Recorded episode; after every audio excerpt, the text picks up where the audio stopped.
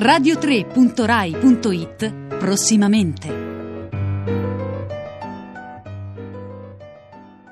Buon pomeriggio e ben ritrovati come ogni sabato e domenica da Sara Sanzi e dalla nostra regista Elisabetta Parisi. Che cosa potremo ascoltare nelle prossime ore, nei prossimi giorni su Radio 3? Quali gli eventi ai quali potrete partecipare e come potrete interagire con noi? Lo scopriamo insieme in 15 minuti. Buon pomeriggio da Marco Motta e da tutta Radio Trescenza. Ieri è partita la Maratona Teleton che fino al 23 dicembre coinvolgerà tutte le reti RAI e naturalmente anche Radio 3. E allora mercoledì prossimo, 20 dicembre, Radio Trescenza dedica una puntata speciale in diretta dalle 11 alle 12 dalla Sala M eh, di Via Asiago alle ricerche sulle malattie genetiche rare sostenute dalla Fondazione Teleton. Racconteremo le terapie oggi finalmente disponibili dopo anni di ricerche e sperimentazioni e le sfide che attualmente vedono impegnati i ricercatori nel trovare cure efficaci per malattie come la beta-talassemia, l'emofilia, la distrofia di Duchenne e molte altre tra le oltre 6.000 malattie rare.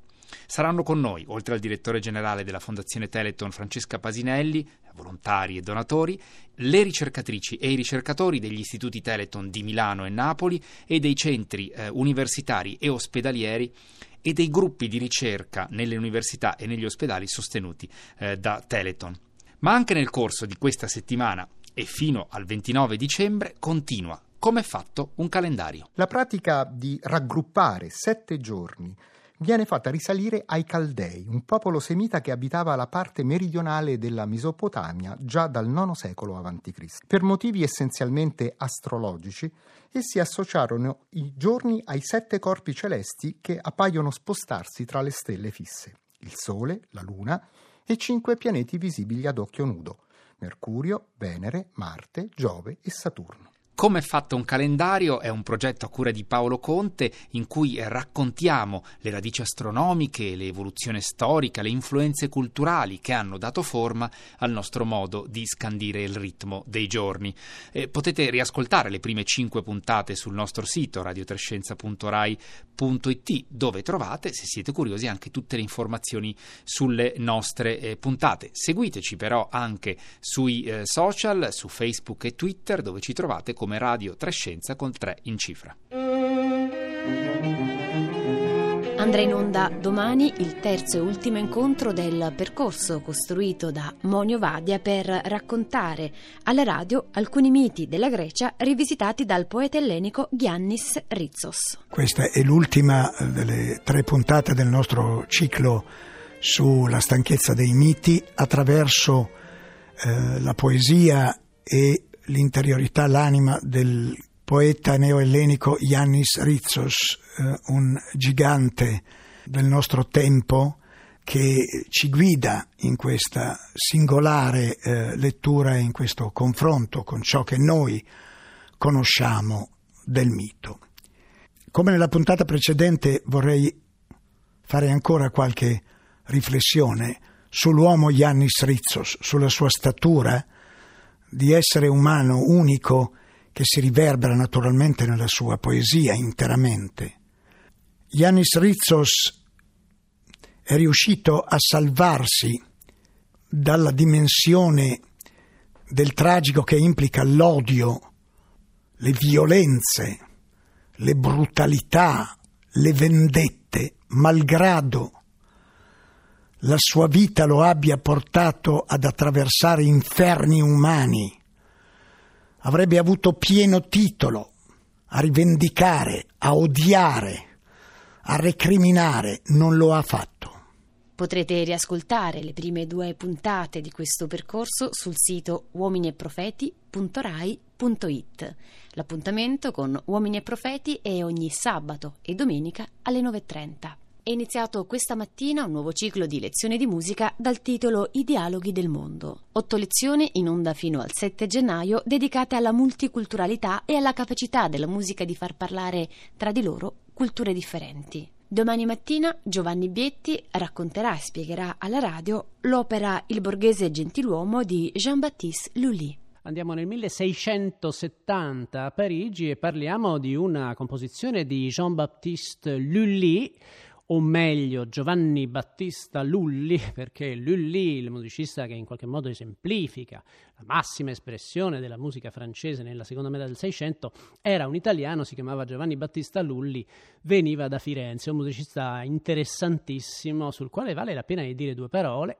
Immaginate che questo giovanissimo fiorentino viene portato a Parigi per conversare in italiano con una duchessa, ma ha abbastanza tempo libero, ha talento musicale, ha soprattutto uno spirito imprenditoriale, un'intraprendenza decisamente particolare, arriverà ad essere il musicista di corte del Re Sole, arriverà addirittura a farsi eh, assegnare l'esclusivo diritto di scrivere e di rappresentare opere serie, a quanto pare attraverso un sotterfugio piuttosto piuttosto, come dire, delinquenziale, perché la persona che aveva questo diritto era stata messa in prigione per debiti, lui lì va in prigione e gli dice io pago i debiti, però tu mi cedi il diritto. Da quel momento in avanti diventa il più potente personaggio della musica francese. Le lezioni di musica vanno in onda ogni sabato e domenica mattina alle 9. Potrete riascoltare il primo appuntamento del ciclo I dialoghi del mondo sul sito lezionidimusica.rai.it www.radioticino.it.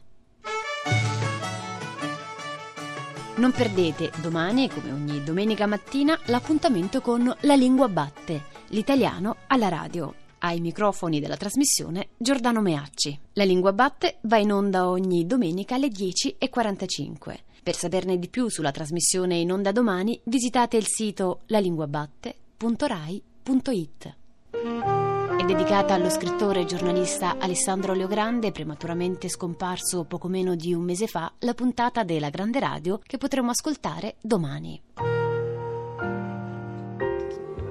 Il 28 agosto del 1975 appare sul settimanale Il Mondo un articolo di Pierpaolo Pasolini intitolato Bisognerebbe processare i gerarchi DC.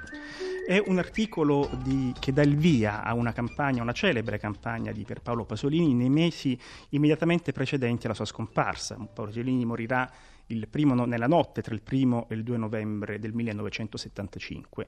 In questo gruppo di articoli che viene pubblicato sul settimanale Il Mondo e sul Corriere della Sera tra l'agosto e l'ottobre del 1975, Pasolini sostiene con un tono fortemente duro, con un tono profetico, che i vertici della democrazia cristiana, cioè il partito che ha il potere dell'Italia esattamente dal, dalla fine della seconda guerra mondiale, andrebbero processati.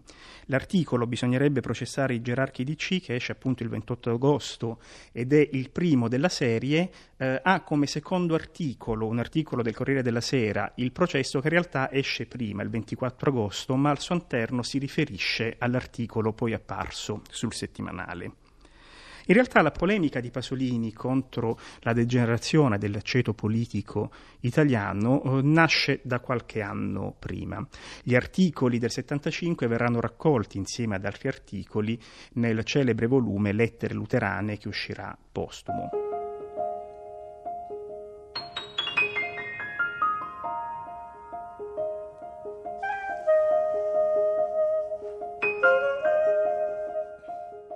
Ricordo di Alessandro Leogrande.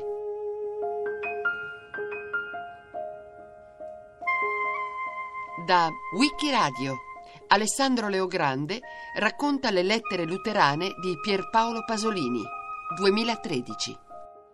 Potrete ascoltare la trasmissione, come sempre, ogni domenica alle 18.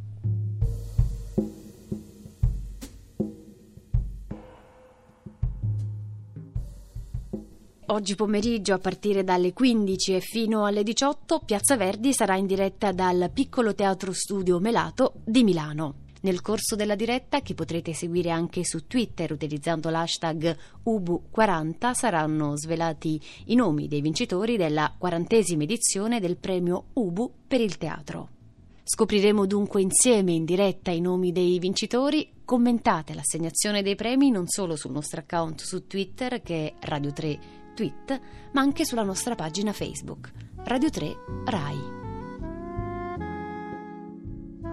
Va in onda oggi pomeriggio alle 18 il terzo appuntamento de L'Italia è Viaggio nella nostra Costituzione. Marino Sinibaldi e i suoi ospiti commenteranno l'articolo 3 della Carta Costituzionale. Ospite di ogni puntata il linguista Giancarlo Schirru.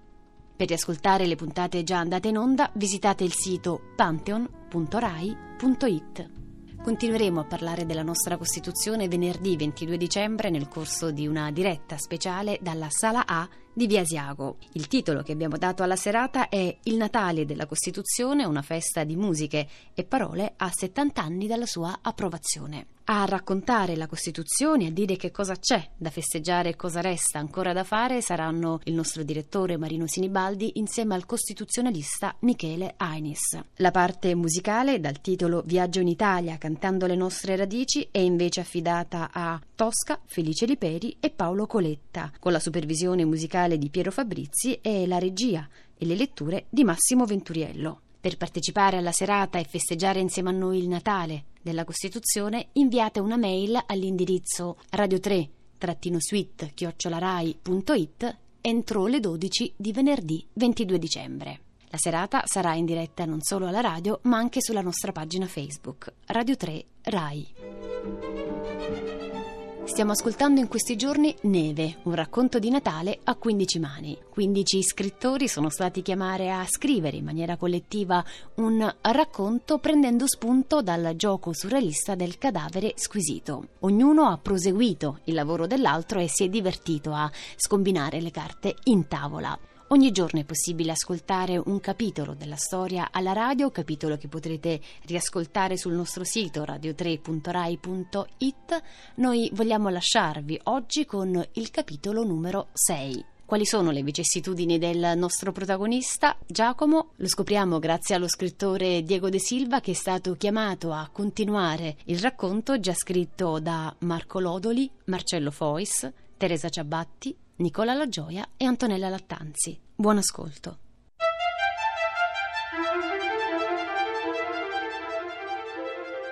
Cosa continui a guardarmi con quella faccia? Vorrebbe dire Giacomo mentre nel controsoffitto della mente gli passa il trailer del peggio che potrebbe succedere. Anzi, sta già succedendo, è chiaro, perché quando realizzi che le cose si mettono male sei già in debito ed è quella consapevolezza soprattutto a gelarti il sangue e sua sorella se ne sta lì, a spennellarlo con gli occhi come una maestrina delusa dalla recidiva di un alunno a cui proprio non vogliono entrare in testa gli insegnamenti ricevuti. Cosa mi guardi con quella faccia deficiente, vorrebbe dirle? Se tu avessi tanto così da empatia, o quel minimo sindacale di intuito che dovrebbe venirti dal sangue, se almeno mi vedessi, invece di stare lì a giudicarmi, perché chi giudica non vede, ti accorgeresti che ho cambiato colore che qualcosa è successo e mi chiederesti cosa c'è, dillo a me, confidati, e invece no. Mantieni la postura della recriminazione, neanche riallestendo questa casa avessi violato il santuario e t'avessi leso la maestà. Tanto Dio avrei dovuto saperlo, me lo sentivo, ma pensavo fosse solo un ovvio timore esorcizzabile nella prospettiva del ritrovarsi, che avrei finito per ricordarmi di questa reunion per i motivi sbagliati. E se adesso ti dicessi che hai sì una ragione per guardarmi storto, ma non certo perché ho ristrutturato casa di tasca mia e tu stai anche lì a darmene la colpa, quanto piuttosto perché potresti trovarti a tua totale insaputa in un casino che potrebbe travolgerti come una valanga, senza che tu neanche ne abbia colpa, se non quella di portare il mio stesso cognome. Cosa diresti in quel caso, eh? Se ti spiegassi, sorellina, io vedrei la tua mascella cadere. La smetteresti di colpo di bacchettarmi con gli occhi Anzi, mi guarderesti come non mi hai mai guardato prima, con quel miscuglio di terrore e di sinistro apprezzamento che incutono le persone che credevi di conoscere quando scopri di cosa possono essere capaci. Probabilmente scapperesti a gambe levate, anzi, saresti già in macchina prima che io sia arrivato alla fine del racconto e sai cosa? Lo farei. Lo farei solo per la soddisfazione di vederti cambiare faccia se non ti volessi il bene che ti voglio. Per cui continua pure a fare l'offesa Seguimi con il tuo sguardo oltraggiato mentre esco dalla stanza dandoti le spalle e tu rimani lì seduta come se non credessi alla mia impudenza. Ho da fare adesso e l'idea che tu non sappia che mi tocca lavorare anche per te, ora come ora mi fa addirittura un po' ridere.